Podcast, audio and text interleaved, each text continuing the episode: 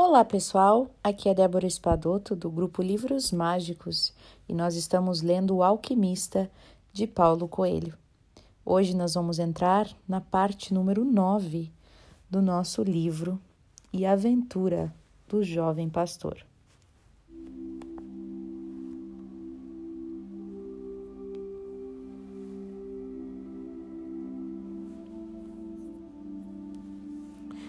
Ele acordou com um sujeito lhe cutucando.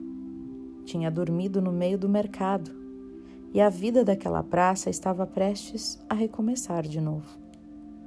Olhou em volta procurando suas ovelhas e percebeu que estava em outro mundo. Mas ao invés de sentir-se triste, ficou feliz. Não tinha mais que seguir em busca de água e comida, podia seguir em busca de um tesouro. Não tinha um centavo no bolso, mas tinha fé na vida. Havia escolhido na noite anterior ser um aventureiro igual aos personagens dos livros que costumava ler. Começou a andar sem pressa pela praça. Os mercadores colocaram em pé suas barracas. Ajudou um doceiro a montar a sua também. Havia um sorriso diferente no rosto daquele doceiro ele estava alegre, desperto para a vida, pronto para começar um bom dia de trabalho. Era um sorriso que lembrava alguma coisa do velho, aquele velho e misterioso rei que havia conhecido.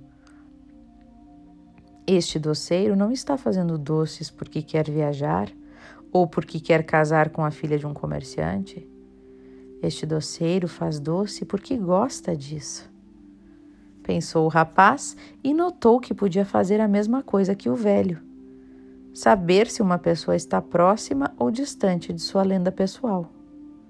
Só em olhar para ela. Hum, é fácil. E eu nunca tinha percebido isto.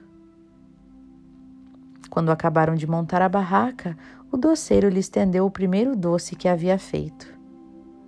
O rapaz comeu satisfeito agradeceu e seguiu seu caminho. Quando já havia se afastado um pouco, se lembrou que a barraca havia sido montada com uma pessoa faltando.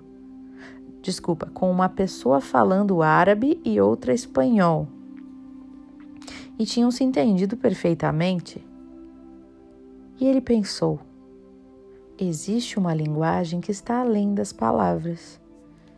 Eu já experimentei isso com as ovelhas e agora estou experimentando com os homens. Estava aprendendo várias coisas novas, coisas que ele já havia experimentado e que, no entanto, eram novas porque tinham passado por ele que estivesse sem que estivesse percebido. E não tinha percebido antes, porque estava acostumado com essas coisas, mas agora estava aprendendo a perceber. E ele pensou: se eu aprender a decifrar esta linguagem sem palavras, eu vou conseguir decifrar o mundo. Tudo é uma coisa só, falava o velho. Então ele resolveu andar sem pressa e sem ansiedade pelas ruas de Tanger. Só desta maneira ia conseguir perceber os sinais. E isso exigia muita paciência mas esta é a primeira virtude que um pastor aprende. E mais uma vez percebeu que estava aplicando naquele mundo estranho as mesmas lições que as suas ovelhas lhe ensinaram. O velho havia falado: tudo é uma coisa só. Que interessante, né, gente? Muito interessante a gente perceber é que muitas vezes a gente faz isso no nosso dia a dia, né? A gente aprende coisas, acha que aprendeu uma coisa nova, mas na verdade é só porque a gente está vendo uma coisa com outra percepção, com outros olhos.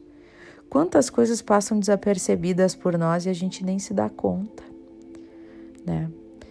Eu estou admirando muito aqui o caso do jovem pastor pela facilidade com que ele desapegou do fato de ter perdido todo o dinheiro.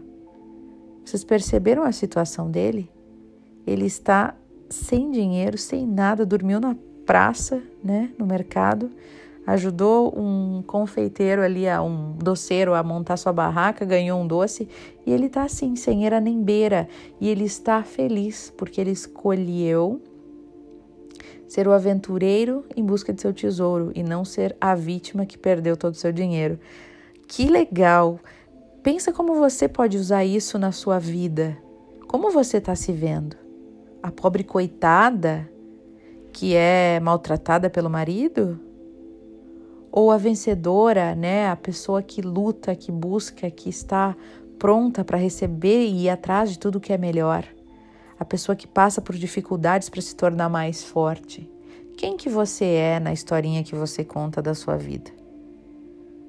Aquela pessoa que está sempre reclamando e falando de como eu sou um coitado?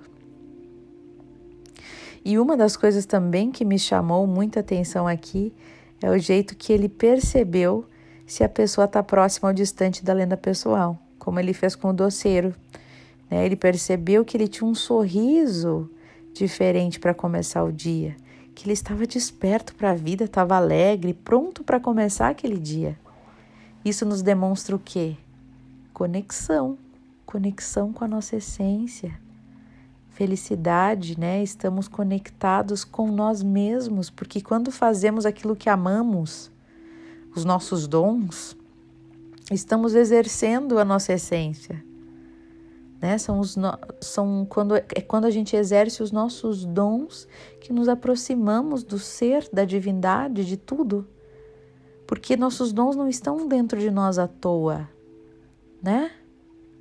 Não, não existe nada à toa. Se sentimos algo, se temos vontade, interesse por algum assunto, se temos facilidade em fazer artesanato, cantar, pintar, fazer cálculos, é, fazer estratégias, planejamentos, se temos alguma facilidade, é porque isso nos, não foi a gente que escolheu, aquilo sempre esteve ali. É nosso dom, e se exercermos o nosso dom, nos aproximamos da divindade, porque estamos vivenciando a nossa essência. Então, viu como o rapaz diz: não é difícil perceber quando a pessoa está próxima da sua lenda pessoal ou distante. Repara aí as pessoas que só reclamam, que estão sempre de mau humor, mal amadas. Estão muito longe, né? Esqueceram lá numa gaveta os seus dons, foram para outro lado, se anularam na vida e o que sobrou foi criticar os outros, criticar a vida, reclamar de tudo. E você? Quem você é? Está próximo ou longe da sua lenda pessoal? Eu desejo a vocês ótimas reflexões no áudio de hoje e até o nosso próximo encontro com o alquimista.